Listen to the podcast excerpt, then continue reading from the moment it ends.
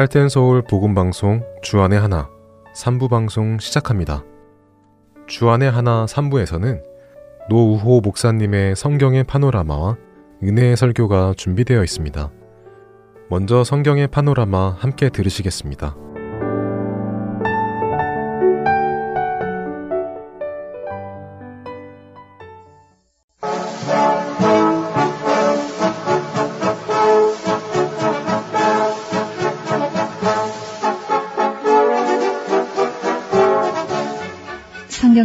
파노라마. 성경을 통해서 하나님의 뜻을 바르게 알기를 원하십니까? 성경을 진심으로 사랑하시는 분들 성경의 파노라마와 함께 하십시오. 노우호 목사님이십니다. 목사님 안녕하세요. 반갑습니다. 김성윤입니다. 이사야서를 읽어가는 중에 가끔 예, 사람들이 잘못 읽는 부분이 있습니다. 이런 거 실수하면 안 되거든요. 그 제일 그 실수를 많이 하는 부분이 34장 중에 그 16절이 있는데요. 거기 보면 이런 말이 있습니다. 너희는 여호와의 책을 자세히 읽어보라. 이것들이 하나도 빠진 것이 없고 하나도 그 짝이 없는 것이 없으리니 이는 여호와의 입이 이를 명하셨고 그의 신이 이것들을 모으셨습니다. 딱 요것만 딱 잘라 들으면은 하나님 말씀이 자세히 읽어보면 짝이 없는 것이 없다. 이렇게처럼 돼가지고 그 많은 목회자들도 설교자들도 깍두기 실수를 해요. 이것도 역시 이제 이사야서 34장 이런 것을 한 절만 읽으면 안 되고 큰 흐름 성경 전체 파노라마를 쭉 보면서 무슨 말씀 하시는 중에 그 말씀이 나왔는지를 봐야만 엉뚱한 해석을 하지 않는 거예요. 그리고 이제 아수르도 망하고 바빌론도 망하고 이스라엘도 망하고 결국은 유다도 망한다는 겁니다. 즉 이스라엘을 삼킨 아수르도 망할 것이고 유다를 삼키는 바벨론도 결국은 망할 것이다. 사실 넷다 망하는데 망하지만은 끝에 가면은 끝에 가면은 이스라엘과 유다의 희망이 있다는 거예요. 그것이 바로 메시아로 말미암는 새로운 희망. 그 희망을 쭉 약속하는 것이 이제 또 40장 그 이후가 되는데 그 40장부터 시작해서는요. 사뭇 분위기가 달라지면서 다시 한번 창조주 하나님을 증거하려고 하는 그런 의도가 역력히 보이고 있습니다. 이를 40장 26절 같은 데 보면은 너희는 눈을 높이 들어서 누가 이 모든 것을 창조하였나 보라. 주께서는 수효대로 만상을 이끌어내시고 그 모든 별들을 전부 다 줄을 세워서 이끌어내시고 각각 그 이름을 부르시면서 그 별들을 다 운행하시는데 그의 권세가 크고 그의 능력이 강함으로 거기 정말 하나도 빠진 것이 없이 다 우주가 다 구비해서 운행되고 있다 하는 그런 얘기를 하고 있습니다. 우상숭배가 얼마나 어리석은 것인가 하는 것을 다시 한번 강조하는 것이죠. 그리고 새하늘과 새 땅을 이제 내다 볼 수 있도록 눈을 좀 멀리 떠서 이렇게 보게 합니다. 이사야 선지자와 이사야 시대. 네. 그 시대는 우시야와 요담과 아하스. 히스기야. 예. 그 시대에 지나서 이제 히스기의 아들이 이제 문하세고 문하세가 아주 악한 짓을 많이 했다 하는 말씀을 드렸는데 문하세가 죽고 그 아들 아몬이 났는데 아몬은 아주 뭐 짧게 살았습니다. 그리고 그 뒤가 이제 요시야가 났는데 요시야는 나이 8살 때 왕이 됐습니다. 왕도 왕이지만은 그 주변에 있는 참모들이 잘하면은 8살짜리 왕이 돼도 어, 좋은 정치 할 수 있다는 것을 우리가 확실히 보여줍니다. 그래서 문하세 다음에 아몬, 아몬 다음에는 이제 요시야인데 아몬은 2년밖에 다스리지 못했죠. 그리고 요시야가 이제 31년, 8살에 왕이 돼가지고 31년을 다스렸는데 그러면 39세에 요절한 거죠. 네. 한창 일할 나이에. 네. 그 요시야 왕 13년 되던 해. 근데 13년이면은 8살에 왕이 됐으니까 13년이면은 21세가 되겠죠. 요시야 왕 21세 되던 해에 예레미야 선지자가 하나님께 부르심을 받았습니다. 예레미야는 한사코 사양을 했습니다. 나는 그릇이 그 안 된다고 도저히 내가 못하겠다고 나는 어린아이라서 그런 어른들 앞에 가서 서서 내가 하나님 말씀 전할 자신이 없다고 그렇게 극구 사양했지만은 내가 너를 복종에 짓기 전에 선지자로 세우기 위해서 내가 너를 구별했다. 그럼 뭐 할 말이 없지요, 정말. 그리고 뭐, 어, 복수를 지키기 전에부터 하나님께서 일부러 구별했다니까 순종을 하긴 하지만은 예레미야는 정말 일생 동안에 사람이 말로 다 할 수 없는 그런 슬픈 날들을 보내게 되고 또 하나님께서는 오히려 그 슬픔을 슬픈 대로 이렇게 표현할 수 있는 그런 인품을 일부러 택한 거예요. 눈물이 네. 많은 선지자. 그래서 예레미야를 이른바 눈물의 선지자. 선지자. 그런 말을 하지 네. 않습니까? 예레미야가 그 활동하던 시대는 그 하박국이라든지 스바냐라든지 에스겔, 다니엘, 나훔 이런 분들이 함께 막 역사하던 때인데 포로 잡혀가 있는 포로된 그 바벨론 땅에서 바벨론 땅에서는 다니엘과 에스겔이 있었고요. 또 이쪽에서는 나훔이라든지 스바냐, 하박국 이런 분들이 역시 같은 시대에 일을 했는데 어, 하박국, 스바냐 이런 분들은 짧은 시간 그 단편적으로 일했지만은 예레미야는 적어도 한 어, 42년 이상을 어, 활동을 했습니다. 그래서 여러 왕들의 그 생애를 지켜보고 그 왕들의 곁에서 바른 말을 쭉 했는데 바른 말을 하기 때문에 거짓 선자들 틈에서 아주 미움을 받습니다. 예레미야의 그 예언의 내용을 보면은 지금이라도 물론 회개하면 참 좋겠지만은 아, 거의 회개할 때는 지났다 이제는 회개할 때는 지났고 요시야 때부터 여호 아하스 그다음에 여호야김 여호야긴 시드기야까지 역시 한 다섯 명의 왕을 거치게 됩니다. 예. 다섯 명의 왕 시대를 지켜보면서 그러니까 긴 기간이죠. 예레미야의 그 예언의 내용을 보면은 바벨론 왕이 이제 쳐들어오거든 대항하거나 저항하라 하지 말고 항복하라는 겁니다. 그 참 기분 나쁜 얘기죠. 적국이 쳐들어오거든 하나님을 의지하여서 기도하고 나가서 힘써 싸우라 해야 될 텐데 싸우지 말고 가서 항복을 하라는 거예요. 그러니까 온 그 유대인들이나 그 뭐 방백들이나 왕들이나 누구든지 다 예레미야를 미워합니다. 매국노처럼 이렇게 미움을 받게 된 거죠. 정말 눈물을 많이 흘릴 수밖에 없었네요. 예레미야가 40 몇 년간 이렇게 설교하는데 예레미야의 설교나 전도를 들어준 사람은 단 한 사람도 없습니다. 우리는 가끔 그 어, 예배를 인도하니까요. 네. 예배 시간에 누가 한눈 파는, 사람이 한둘 있거나 떠드는 사람 한둘만 있어도 속이 상하는데 예레미야는 그런 정도가 아니고 일평생 말씀을 전하는데 아무도 듣는 사람이 없는 거예요. 아마 듣는 사람 하나 있었다고 하면은 그의 서기관, 비서, 바룩이라는 분이 있어요. 바룩. 그 예레미야가 말하면 이걸 받아 쓰는 사람, 그 사람 하나만 들었던 것 같아요. 그러니 그 얼마나 참 기가 막힌 일입니까? 그리고 이제 하나님 말씀을 받아가지고 가서 왕에게나 방백들에 전하면은 또 얻어 터집니다, 이제. 때려요, 그냥. 진흙구덩이에 쳐박기도 하고, 가둬놓고 음식을 주지 않기도 하고. 그것이 하루 이틀 아니고 평생이니까, 나중에는 예레미야가 너무, 그저, 어, 참 속이 상하니까, 차마 하나님을 원망하지는 못하고요. 네. 자기가 태, 어난 생일을 저주합니다. 그 정도로 괴로운 날들이. 그래서 어떤 때는 이제 아이고 내가 다시는 이제 여호와 이름으로 말하지 않겠다 하고 이제 문 딱 걸어 잠그고 어 입을 들어쓰고 이제 방에 들어 누웠으면은 속에서 또 불이 올라오 성령의 불이 올라와서 가슴이 답답해 견딜 수가 없다. 네. 나와서 또 외치면 또 얻어 터지고 말이죠. 그리고 하나님께 에르메가 가끔 기도하는데 하나님이여 이 백성이 비록 악할지라도 옛적에 사하신 것처럼 이제도 좀 용서하여 주시면 어떻습니까? 하고 하나님께 나가 기도하게 되면은 모세와 사무엘이 내 앞에 섰다 할지라도 내 마음은 이제 이 백성을 향할 수가 없으니까 다시는 백성을 이 백성에서 기도하지 마라 그래요. 기도를 하면 하나님이 안 듣고 설교하면 사람이 안 들으니까 그 사람이 그래 어떻게 살겠습니까? 너무 너무 안타까운 그런 날들을 보내면서 그냥 계속 그냥 눈물이 비오듯 하고 어, 한 번도 예레미야가 웃었다는 말을 찾아볼 수가 없습니다. 네. 일평생에 즐거운 날이 없었어요. 거기다가 거짓 선지자는 왕 왕들 곁에 권세자들 곁에 딱 붙어 앉아가지고 예레미야가 하는 말 전부 거짓말로 저렇게 부정적인 소리 하는 거 보라고 예. 그러면서 이제 계속 이제 조롱을 합니다. 바스훌이라든지 하나냐라든지 스마야 같은 사람이 언제나 권세 잡은 사람인데 이 바스훌은 여호와의 집의 유사장이라 제사장 인멜의 아들인데 이 사람이 길기야 왕 옆에 있어가지고 항상 그저 거짓말로 예레미야가 아주 못된 놈인데 지금 바벨론의 앞잡이라고.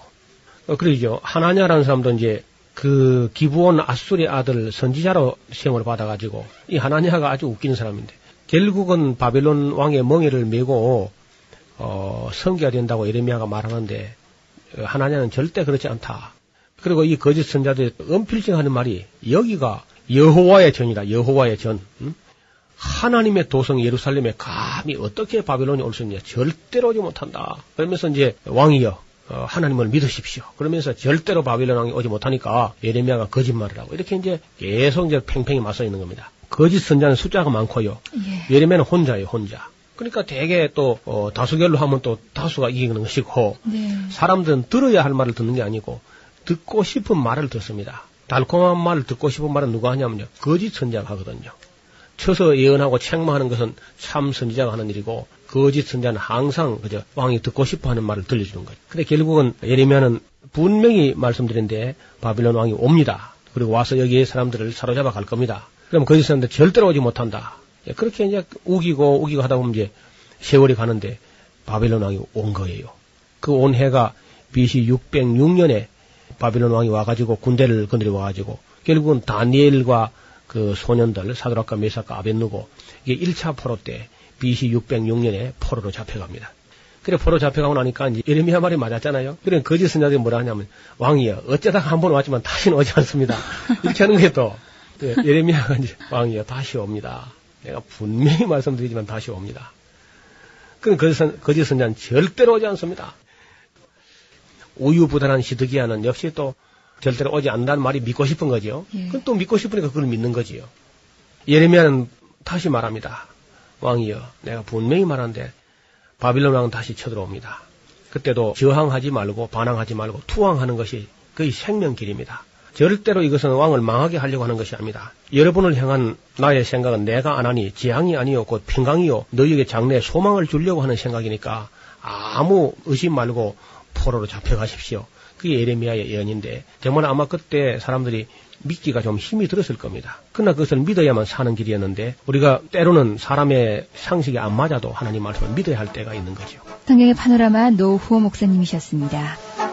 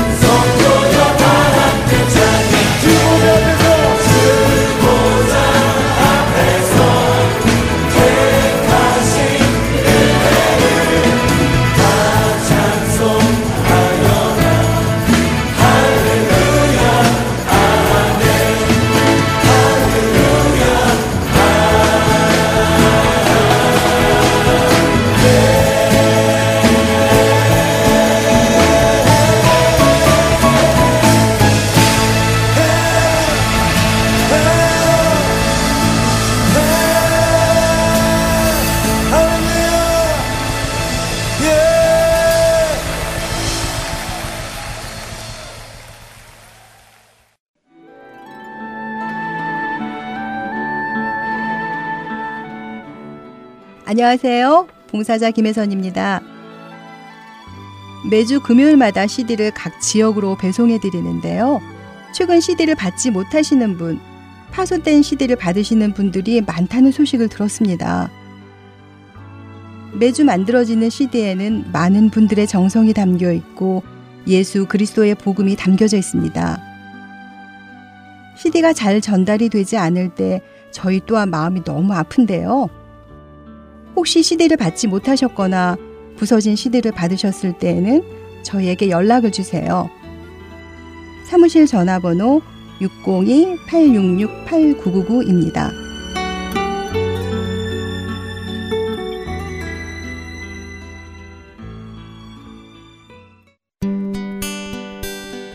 기쁜 소식 사랑으로 땅끝까지 전하는 아랜소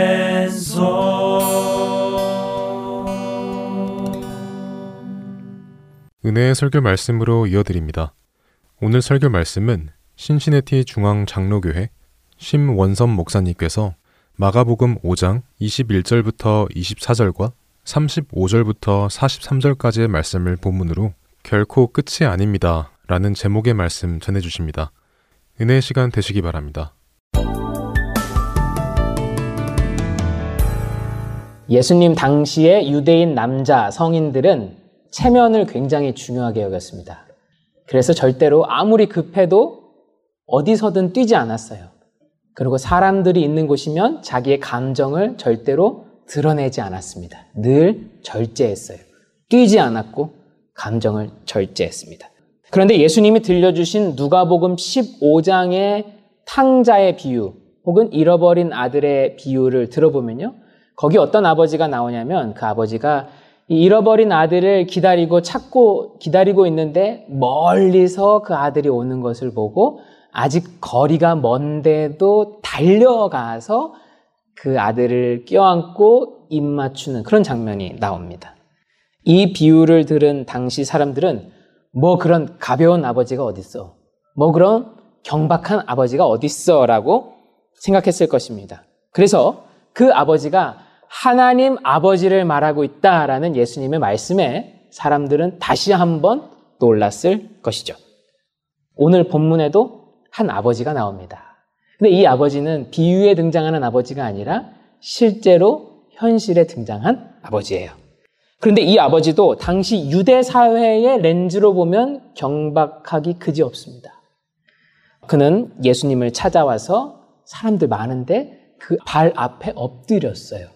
예수님의 발 앞에 엎드렸고 사람들이 많은데 간곡하게 부르짖었습니다. 그런데 그가 유대 사회 속에서 어떤 위치를 가지고 있었는지를 알면 그의 행동은 더욱 더 놀랍습니다. 오늘 본문은 그가 회당장이었다. 회당장이었다라고 말합니다. 그는 같은 유대인 남자들 사이에서도 존경받는 유대인 남자였어요. 존경받아야 회당장이 되거든요. 평신도 중에서 선출을 하는데 존경받는 유대인 남자였습니다. 또한 유대인 남성들의 종교 및 교육 혹은 사회 모임인 회당을 이끄는 사람이었어요. 오늘날 교회로 말하면 장로님 같은 분입니다. 게다가 당시 유대인 종교 지도자들이 예수님에 대해서 얼마나 적대적이었어요. 그걸 생각하면요. 지금 이 회당장 야이로가 예수님 앞에 가서 무릎을 꿇었다는 사실이 누군가에게 알려지기라도 한다면, 지도자들에게 알려지기라도 한다면, 그는 회당장 자격을 박탈당할 수도 있고 엄청난 비난을 당할 수도 있는 상황입니다. 그는 당시의 유대인 남자들이 쉽게 하지 않았던 행동을 했고 뿐만 아니라 그의 위치는 회당장이라는 아주 존경받는 위치였어요. 그런데 그럼에도 불구하고 지금 이 순간 그는 아무것도 상관하지 않습니다. 그가 평생에 쌓아놓은 업적이 한순간에 모두 사라진다 할지라도 그가 예수님 앞에 엎드린 이유보다 그 모든 것이 다 소중하지 않았어요. 대체 그가 그토록 간절했던 건 뭘까요? 자기가 이뤄놨던 모든 것들이 다 없어질 수도 있는데, 사라질 수도 있는데, 무너질 수도 있는데, 그토록 간절했던 이유는 뭘까요? 23절에서 그는 이렇게 말합니다. 내 어린 딸이 죽게 되었습니다. 오셔서 그 아이에게 손을 얹어 고쳐주시고 살려주십시오. 그의 이런 행동을 보면 우리는 세 가지를 짐작할 수가 있습니다. 첫째는 그가 어린 딸을 너무나 사랑했다라는 사실입니다. 얼마나 사랑했으면 그가 이룬 모든 것들이 한순간에 사라질 수 있음에도 불구하고 이렇게 행동했을까? 너무 사랑했다는 사실. 두 번째는 그 어린 딸의 병이 무척 위중했다. 위급했다는 사실. 셋째는 그에게는 예수님이 이 어린 딸의 병을 낫게 하실 수 있다. 병을 낫게 하실 수 있다라는 믿음이 있었다라는 사실입니다. 예수님이 내 딸의 병을 낫게 하실 수 있다라는 믿음이 있었다는 거예요. 역시 무엇인가에 간절해 본 적이 있는 우리도 이 아버지의 마음을 충분히 이해할 수 있습니다. 이 아버지가 어린 딸의 위급한 병 앞에서 자신의 체면과 명예를 포기한 것처럼 우리 역시 우리가 간절히 바라는 것 앞에서 우리의 소중한 것들을 포기하기도 합니다. 누군가는 시간을 포기하죠. 누군가는 돈을 포기하고, 누군가는 성공을 포기하고, 누군가는 건강을 포기하고, 누군가는 자존심을 포기합니다. 그만큼 간절한 것이 있는 거예요. 그런데 그렇게 많이 포기했으면 이게 잘 됐으면 좋겠는데. 그가 말한 그 무엇인가가 잘 됐으면 좋겠는데 안타깝게도 이 아버지에게는 그렇지가 않았습니다. 특히 24절을 보면요. 야이로가 예수님 앞에서 엎드린 곳으로부터 그의 어린 딸이 있는 곳까지의 여정이 이 앞으로의 길이 얼마나 어려울까를 미리 보여주고 있습니다. 24절에 이렇게 기록되어 있어요. 이에 그와 함께 가실 새 큰 무리가 따라가며 애워싸 밀더라. 그 길이 너무 힘들었어요. 야이로가 많은 것을 포기했고 예수님을 찾아갔고 많은 사람들 앞에서 무릎을 꿇어서 한순간에 자기가 쌓아놓은 모든 것을 잃어버릴 수 있음에도 불구하고 그렇게 행동했는데 그런 이후에 그가 간절히 바란 그 무엇이 바로 이루어졌으면 좋겠는데 그렇지가 않습니다. 오늘 말씀은 너무나 현실적이에요. 오늘날 살아가고 있는 우리의 이야기를 너무나 잘 말해주고 있습니다. 아버지 마음이 너무 급해요. 간절한 게 있는데 너무 급한데 사람들이 길을 막고 있습니다. 예수님의 길을 막고 있고 자신의 길을 막고 밀치며 빨리 갈 수 없게 만듭니다. 시간이 지체될수록 이 아버지의 불안함은 더 커져가죠. 때로는 우리가 포기한 그 모든 것이 아까워지기도 합니다. 이런 일이 있을 때마다. 이렇게 바로 잘 해결이 되지 않을 때마다 내가 이렇게 많이 포기했는데 라는 후회도 생기고 어, 서러움도 생기죠. 차라리 이 시간에 딸을 더 간호했으면 좋았을 뻔 했다라는 그런 생각도 듭니다. 근데 우리 예수님마저도 이런 아버지의 마음을 아시는지 모르시는지 예수님도 그 급한 길에서 걸음을 지체하세요. 우리가 읽지 않았지만 25절에서 34절을 보면 이름 없는 한 여인이 나옵니다. 이 여인은 12년 동안 피가 멈추지 않는 병을 앓고 있었어요. 아마도 월경 후에 하열이 멈추지 않는 그런 병을 12년 동안 겪고 있는 그런 고통스러운 여인이었을 것입니다. 근데 문제는 이 병은 어, 의학적으로 뿐만 아니라 종교적으로 굉장히 부정한 병으로 여겨지고 있었어요. 그래서 사회적으로 따돌림을 받는 그런 몹시 고통스러운 병이었습니다. 너는 부정해. 너는 부정하니까 가까이 오지 마라는 따돌림을 받는 그런 병이었어요. 예수님은 야이로의 집으로 향하는 길에 이 여인을 치료해 주셨어요. 그로 인해 시간이 더 많이 지체가 됐습니다. 물론 여인에겐 너무 좋은 일이었지만 야이로의 마음이 속이 타들어갔겠죠. 얼마나 급했으면 예수님 앞에 뛰어 달려와 꿇어 엎드렸는데 사람들 때문에 늦게 가고 예수님마저 지체하고 있는 상황이에요. 뭐가 변하는 게 없는 상황입니다. 하지만 한편으로 야이로에게 약간의 희망이 더욱더 커졌어요. 그건 뭐냐면 이 사건을 경험하면서 예수님에 대한 그의 믿음이 더욱 굳건해졌을 것입니다. 와, 이것 봐라. 예수님 정말로 병든 자를 치료해 주실 수 있구나. 그렇다면 내 딸도 정말 고칠 수 있, 있으시겠구나. 야로의 마음은 시간이 갈수록 조급했지만 이 사건을 경험하면서 예수님에 대한 믿음은 한층 더 두터워졌고 확신이 생겼을 것이죠. 그런데 이런 야이로 앞에 어마어마한 반전이 기다리고 있었습니다. 35절을 보면 예수님께서 이 여인과 말씀하실 때 회당장의 집에서 몇몇 사람들이 도착하죠. 그리고 그 사람들이 회당장 야이로에게 이렇게 말합니다. 당신의 딸이 죽었습니다. 어찌하여 선생님을 더 괴롭게 하나이까? 선생님 오실 필요 없다입니다. 이미 죽었어요. 당신의 딸은. 이 선생님 거기까지 가실 필요 없습니다. 더 괴롭게 할 필요 없습니다라는 얘기입니다. 야이로에게는 정말 마른 하늘의 날벼락 같은 그런 말이었을 것입니다. 내 딸이 죽었다고? 예수님이 지금 가고 있는데? 가고 있었는데? 그 짧은 시간에 정말 많은 생각이 스쳐 지나갔을 것입니다. 너무 놀라고 슬퍼서 말을 이을 수가 없었을 거예요. 너무 허무한 거죠. 그렇게 달려와서 엎드렸는데, 자신의 소중한 모든 것을 포기하면서까지 예수님 앞에 엎드렸는데, 예수님이 가고 계신데, 자신의 딸이 죽었다는 이야기를 듣고 그는 너무나 허무했을 것입니다. 그런데 이때 예수님께서 이 대화를 들으시고 야이로에게 이렇게 말씀해 주셨습니다. 두려워하지 말고 믿기만 하라. 야이로는 다 끝났다고 생각했어요. 또 자기 집으로 온 사람들의 그 관점도 동일합니다. 그 사람들이 뭐라 그랬죠? 더 이상 선생님을 괴롭게 하지 말라 그랬어요. 더 이상 선생님을 괴롭게 하지 말라. 이제 다 끝났다는 겁니다. 예수도 뭘 어찌 할 수 없는 상황이라는 거예요. 이미 사람이 죽었다고. 고칠 수 없다고. 끝났다는 겁니다. 이 짧은 시간에 모든 것이 끝났다라고 생각했을 때 예수님이 그들의 대화를 들으시고 야이로에게 이렇게 말씀하셨어요. 두려워하지 말고 믿기만 하라. 솔직히 말하면 우리는 보통 예수님의 이 말씀을 분노 속에 흘려버립니다. 분노하죠, 이 말씀 들으면. 예수님 두려워하지 말라고요? 장난하세요? 어떻게 두려워하지 않을 수가 있죠? 어떻게 믿기만 할 수 있죠?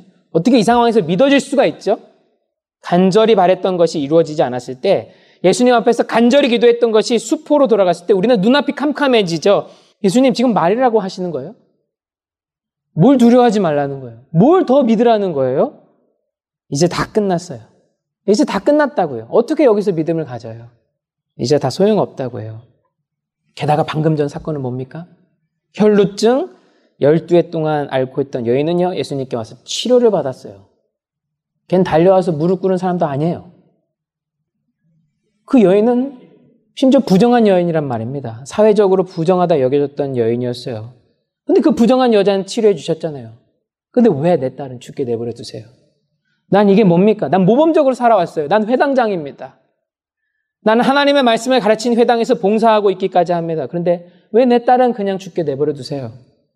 이게 뭡니까, 예수님? 내가 딸 때문에 내 체면과 내 모든 것, 명예 다 내려놓은 거 아시잖아요. 좀 도와주시면 좋지 않았을까요? 좀 빨리 가주시면 내 딸이 살지 않았을까요? 그러나 그때나 지금에나 예수님이 우리에게 하시는 말씀은 동일하죠. 예수님이 이렇게 말씀하십니다. 두려워하지 말고 믿기만 하라. 다 끝났는데 뭘 더 믿으라는 거예요. 예수님은 동일하게 말씀하십니다. 두려워하지 말고 믿기만 하라. 대체 무엇을 믿으라는 걸까요? 이미 끝난 일 아닙니까? 근데 예수님의 이 말씀으로 인해서 야이로의 마음속에 어떤 변화가 일어나기 시작합니다. 생각해 보니까 야이로가 믿어왔던 것은 어떤 예수님이냐면 병든 사람을 고치시는 예수님이에요. 야이로가 믿었던 예수님은 어떤 예수님이냐면 병든 사람을 고쳐주시는 예수님이죠. 그가 예수님에 대한 이런 믿음이 있었기에 자신의 딸이 병들었을 때 급히 달려가 그 무릎 아래 자신의 무릎을 꿇고 그 발 아래 자신의 무릎을 꿇고 명예와 체면 모두 다 내려놓고 병든 사람을 고치실 수 있는 예수님 내 딸을 고쳐주십시오라고 기도했던 것입니다. 간절히 간구했던 것이죠. 그 믿음이 있었기 때문이죠. 또 혈루증 여인이 고쳐지는 것을 보면서 이 야이로는 그것을 두 눈으로 보면서 그 예수님에 대한 믿음이 더욱 단단히 굳어졌을 것이고 확신에 찼을 것이고 절정에 달았을 것입니다. 그런데 야이로의 딸이 어떻게 됐죠? 죽었습니다. 그러면 야이로의 믿음은 어떻게 되는 겁니까? 야이로는 어떤 예수님을 믿고 있었죠? 병든 사람을 고치실 수 있는 예수님 을 믿고 있었어요. 자기 딸이 죽었습니다. 자, 그러면 이 믿음은 어떻게 되는 것이죠? 더 이상 병을 고쳐주실 수 있는 예수님을 믿는 믿음은 쓸모가 없어져 버린 거예요. 다 끝났어요. 근데 예수님은 아직 끝나지 않았다라고 말씀하십니다. 아직 끝나지 않았어. 결코 끝나지 않았어. 헬라어로 이 말씀을 보면요. 두려워하지 말라. 믿음을 계속해서 가져라. 입니다. 끝나지 않았다라는 거예요. 끝나지 않았어.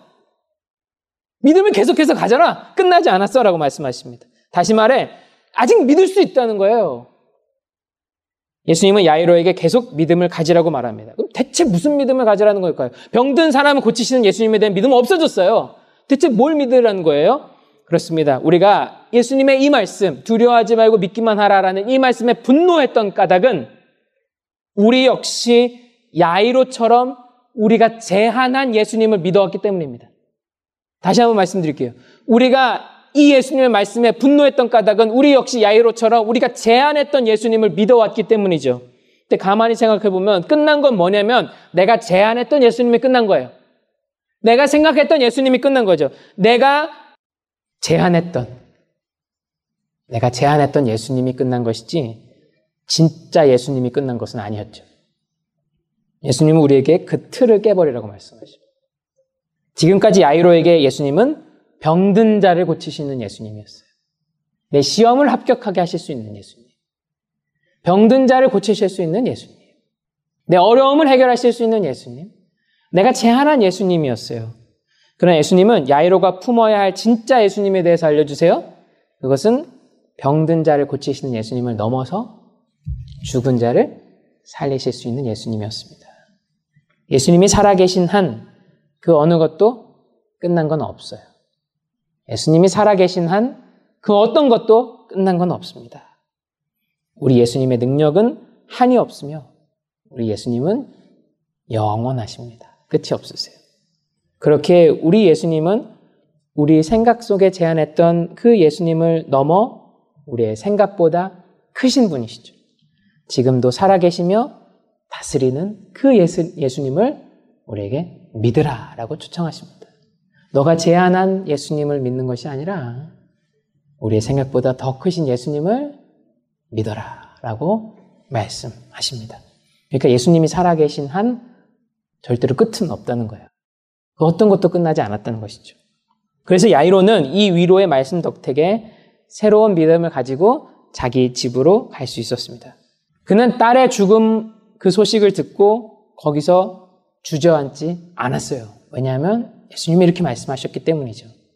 너의 생각에서 제안한 예수님을 믿는 것에서 뛰어넘어서 끝이 없고 영원하시고 지금도 살아계시고 다스리고 계신 예수님을 믿으라라는 그 초청에 응답했기 때문입니다. 그래서 그는 딸의 죽음 소식을 듣고 거기서 주저앉지 않았어요. 그리고 예수님과 함께 자기 집으로 계속 걸어갔습니다. 얼마나 힘들었을까요? 걸어가는 이 길이. 계속해서 믿으라고 하시는 그 길에서. 아무것도 변한 것은 없고, 아무것도 보이는 것은 없는데, 그 길은 더욱더 멀게만 느껴졌을 것이죠. 사람들은 더 밀쳤을 것입니다. 그 길 가운데 두려워하지 말고 믿기만 하라라는 이 말씀이 얼마나 어려웠을까요? 그러나 야이로는 그 말씀 붙잡고 의지해서 한 걸음 한 걸음 예수님과 함께 갑니다. 야이로가 집에 도착했을 때 이미 많은 사람들이 그 집에서 울고 있었어요. 하지만 야이로의 태도는 의연합니다. 예수님이 그들에게 그 모인 사람들에게 너희가 어찌하여 떠들며 우느냐 아이가 죽은 게 아니라 잔다라고 말씀했을 때 거기 모인 사람들은 다 비웃었어요. 죽은 사람이 어떻게 살아날 수 있냐고 다 비웃었습니다. 근데 예수님 옆에 있었던 야이로는 묵묵히 예수님 곁을 지켰어요. 그들과 같이 비웃지 않았습니다. 그리고는 야이로는요, 실패의 자리, 절망의 자리, 사랑하는 딸이 싸늘하게 누워져 있는 그 자리를 예수님과 다시 한번 들어갑니다. 그리고 그는 예수님이 죽었던 자신의 딸을 살리시는 장면을 보게 됩니다. 예수님은 그녀의 손을 잡고 달리다굼이라고 말씀하셨어요. 번역하면 소녀야 내가 내게 말하노니 일어나라 라는 뜻입니다. 그러자 소녀에게 생기가 돌았고 그녀가 일어나서 걸었습니다. 오늘 말씀은 우리에게 분명하게 말해줍니다. 예수님과 함께라면 그 어떤 것도 결코 끝난 건 없어요. 야이로의 마음이 어땠을까요? 딸이 죽었다는 소리를 듣고 예수님 다 끝났어요. 예수님 더 이상 소용없어요. 예수님 가셔도 고칠 수 없어요. 끝났어요. 그러나 오늘 말씀은 분명히 우리에게 이야기합니다. 예수님이 살아계신 한 그 어떤 것도 끝난 건 없어요. 여러분, 죽음보다 끝이라고 생각되는 게 있을까요?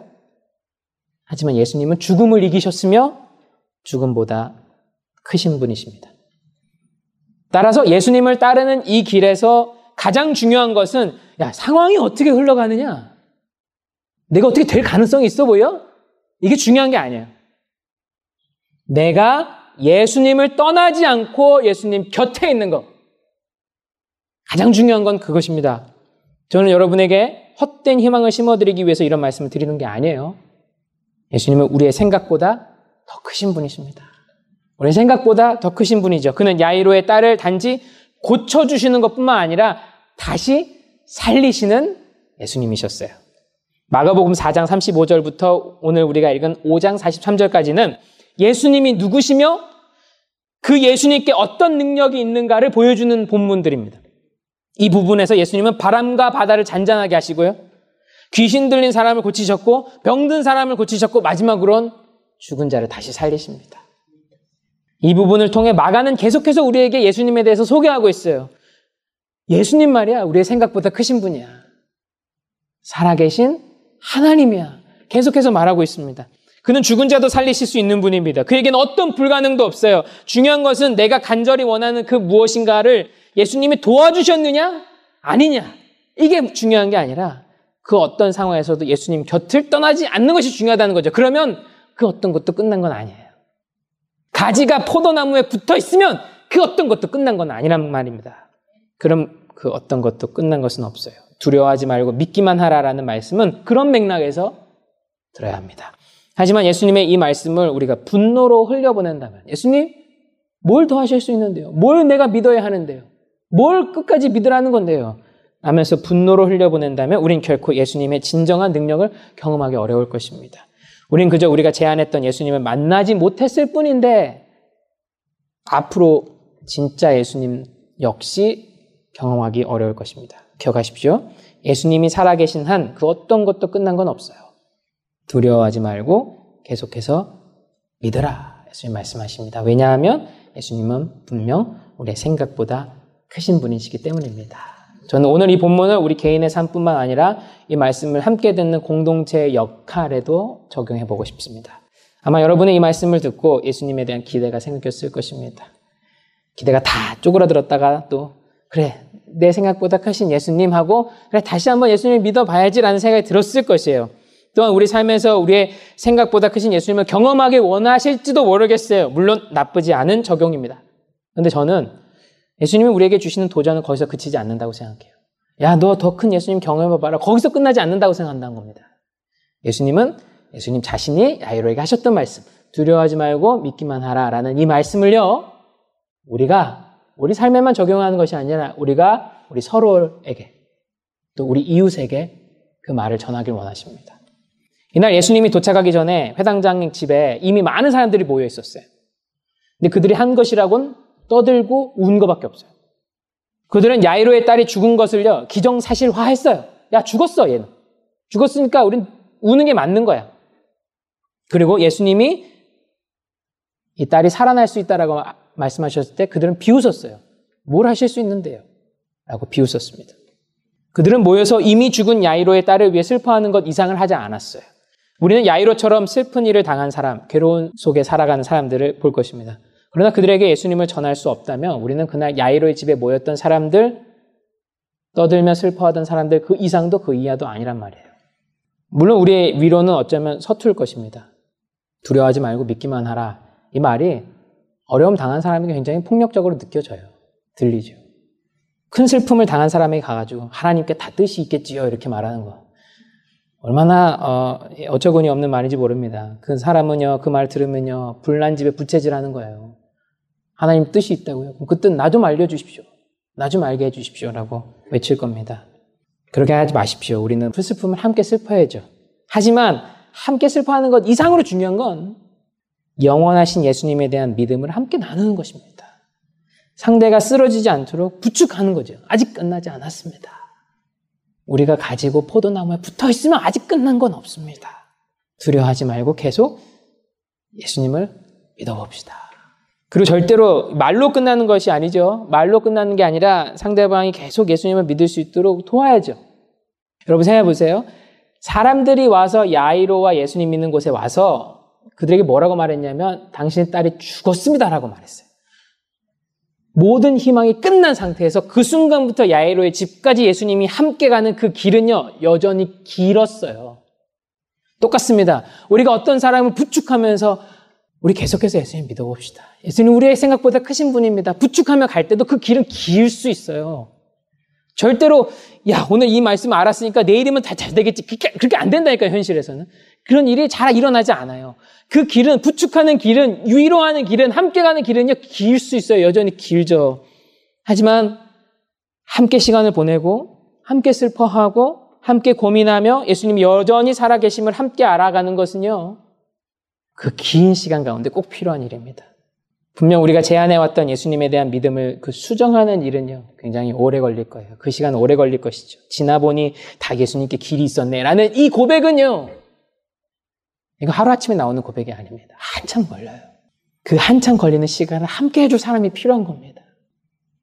물론 우리의 위로는 서툴 것이죠. 하지만 어, 우리의 위로가 이렇게 서툴러도 전 성도의 위로에 능력이 있다고 믿습니다.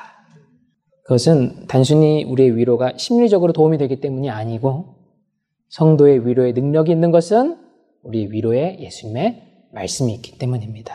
예수님을 믿는 믿음이 있기 때문이죠. 그 예수님을 믿는 믿음, 함께 믿는 그 믿음, 그 믿음으로 인한 그 위로를 통해서 우리는 예수님을 믿는 믿음을 전하고 또 위로받는 자의 무너진 믿음을 함께 세워갈 수 있는 것입니다.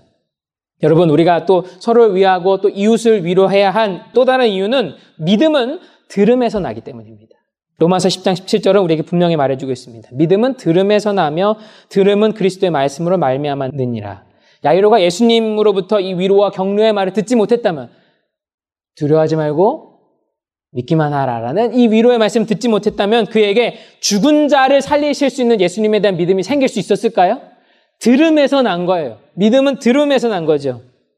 만약에 듣지 못했다면 그의 믿음은 병든 자를 고치시는 예수님에서 끝났을 것입니다. 그런데 들어서 믿음이 생긴 거예요. 믿음은 자기 안에서 혼자서 스스로 생겨나지 않습니다. 믿음은 들어야 생겨요.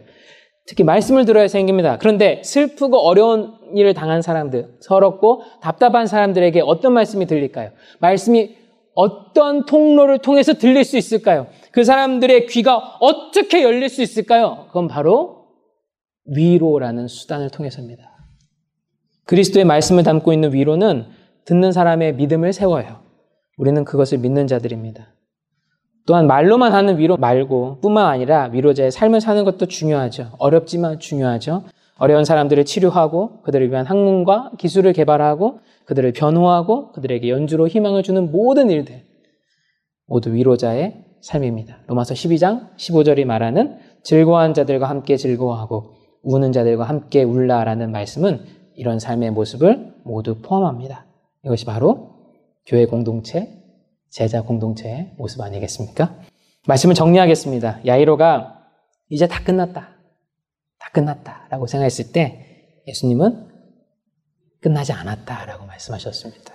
두려워하지 말고 믿기만 하라. 라고 말씀하셨어요. 야이로는 이 말씀을, 예수님의 이 말씀을 듣고 예수님에 대한 믿음을 끝까지 지켜갈 수 있었습니다. 그는 이 말씀을 통해 그가 그동안 스스로 예수님의 능력을 제안했음을 알았고 모든 것이 끝난 것 같은 상황에서도 예수님을 떠나지 않을 용기를 얻었어요. 이 말씀 덕택에. 그리함으로 야이로는 병든 자를 고치시는 예수님을 넘어 죽은 자를 살리시는 예수님을 경험하게 됩니다. 저는 우리의 성도의 삶이 예수님이 하셨던 말씀과 이 위로를 그대로 전하는 삶이 되어야 한다고 생각합니다. 우리는 작은 예수들이죠. 저는 성도의 어설픈 위로에도 큰 능력이 있음을 믿습니다. 그리스도의 말씀과 믿음을 담은 위로는 듣는 자의 마음을 돌보고 그들의 믿음을 세울 것입니다. 그러니 서로 사랑하며 위로의 말을 해주십시오. 어려움을 당한 사람이 예수님에 대한 믿음을 끝까지 잃지 않을 수 있도록 지켜주십시오. 그리고 절대로 가르치지 마세요. 너가 모르는 것을 내가 내게 알려주노니 예수님은 우리의 생각보다 크노라. 가르치지 마세요. 우리 예수님은 우리 생각보다 훨씬 크신 분이십니다. 라는 사실을 잠잠히, 겸손히, 그리고 사랑으로 알려주십시오. 절대로 내 경험을 절대화시켜서는 안 돼요. 예수님의 역사하심은 각 사람에게 모두 다를 수 있습니다. 간증이라는 이름으로 예수님의 은혜를 표준화시켜서는 안 돼요. 그 사람 옆을 지키며 함께 슬퍼하고 함께 기뻐하고 기회가 있을 때마다 예수님이 어떤 분이신지를 함께 이야기 나눌 수 있으면 좋겠어요. 저는 여러분들이 모두 위로자의 사명을 감당했으면 좋겠습니다. 마음이 딱딱한 그리스도인이 아니라 자신의 경험만 절대화시키는 그리스도인이 아니라 겸손한 마음으로 위로자의 사명을 감당했으면 좋겠습니다. 특히 남자 성도님들 그렇게 하실 수 있었으면 좋겠어요. 저는 우리의 기도 중에 이런 기도가 있었으면 좋겠습니다. 예수님, 저 사람의 어려움을 위로하고 싶은데 어떻게 해야 할지 모르겠어요. 어떻게 다가가야 할지 모르겠습니다. 저 사람에게 다가가서 두려워하지 말고 우리 계속해서 예수님을 믿어봅시다 라고 말하고 싶은데 어떻게 전해야 할지 모르겠습니다. 내 말이 저 사람에게 폭력적으로 들리지 않게 해주십시오. 진심으로 함께 아파하고 또 함께 손을 잡아줄 수 있는 믿음을, 마음을 허락해 주십시오. 저 사람의 입장에 설 수 있는 지혜를 주십시오. 점점 자신의 삶만 소중해지는 이 각박한 사회에서 이런 기도가 차고 넘치기를 소망합니다. 그래서 여러분이 있는 곳마다 위로의 꽃이 피어나고 예수님을 믿는 열매가 맺혀지는 일들이 있기를 소망합니다. 기억하십시오. 우리의 위로에는 능력이 있을 것입니다. 그것은 우리가 말을 잘해서가 아니죠. 우리의 재능이 뛰어나서가 아닙니다. 오직 우리의 위로에 예수님을 믿는 믿음과 예수님의 말씀이 있을 때 가능한 것입니다. 저는 예수님께서 오늘 본문 맨 마지막 절에서 하신 말씀이 어, 이 말씀을 마치며 계속 마음에 맴돕니다. 예수님 43절에서 이렇게 말씀하셨어요. 소녀에게 먹을 것을 줘라. 너희가 다시 살아난 저 소녀에게 먹을 걸 줘라. 저는 예수님께서 야이로의 딸을 살리신 것처럼 우리 어려움들을 해결하시리라 믿어요. 우리 모두가 우리 생각보다 크신 예수님을 경험하게 될 거라 믿습니다. 하지만 동시에 예수님은 우리에게 뭘 명령하시냐면, 야, 근데 너네도 저 소녀에게 먹을 걸 줘야 돼. 예수님이 살리셨죠. 근데 너네도 저 소녀에게 먹을 걸 줘야 돼. 라고 말씀하십니다. 우리에게 가만히 지켜만 보라고 하시지 않아요. 아, 예수님 하시니까. 그렇게 말씀하시지 않습니다. 너희도 저 소녀에게 먹을 걸 줘야 돼. 서로 위로하며 피로를 채워줄 것을 명령하십니다. 예수님이 살리신 소녀에게 먹을 것을 줄 수 있는 교회. 서로의 어려움에 대하여 함께 위로하는 교회. 이웃의 어려움을 함께 신경 쓰는 교회. 두려워하는 자들이 계속해서 예수님을 믿을 수 있도록 붙잡아 줄 수 있는 교회. 예수님은 우리의 생각보다 크신 분임을 가르치는 교회가 아니라 보여줄 수 있는 교회. 이런 교회가 되는 것이 교회의 소명이라고 믿어요. 근데 솔직히 말하면 저는 아직 잘 모르겠습니다. 과연 그렇게 될 수 있을까? 정말? 생각이 들 때가 있습니다. 과연 오늘을 살기에 바쁜 우리에게 그럴 만한 역량과 넉넉함이 있는가 예수님께 묻습니다. 근데 오늘 본문은 이렇게 말씀합니다. 아직 끝나지 않았어. 예수님은 여전히 살아계시다고 말합니다. 예수님은 내 생각보다 크신 분이라고 말합니다. 그리고 영원하신 예수님과 함께할 때 이 공동체가 위로하는 공동체가 될 수 있음을 꿈꾸게 하십니다.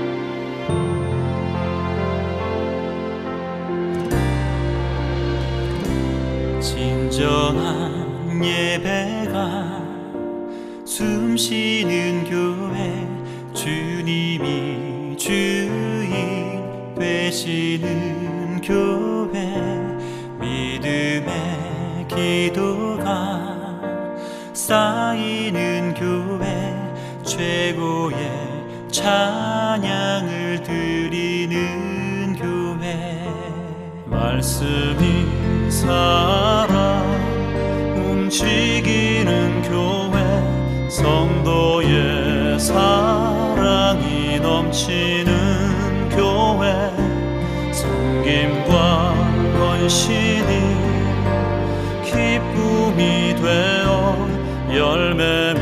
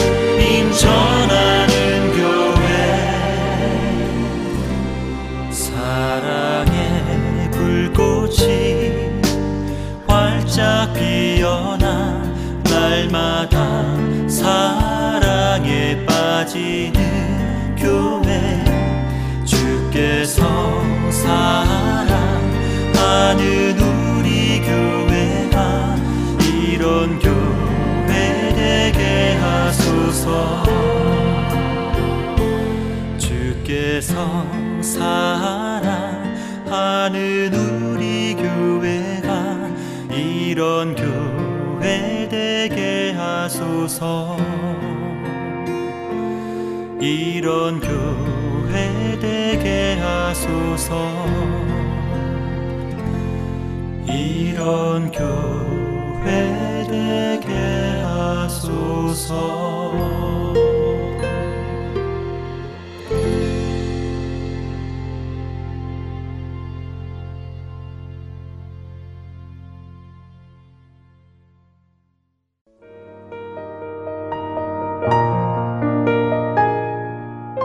지금까지 주안의 하나 3부 함께 해주셔서 감사드립니다. 다른 방송들을 더 듣고 싶으신 분들은 홈페이지 www. 할태앤서울 o r g 에서 특별 방송을 클릭하셔서 들으실 수 있습니다.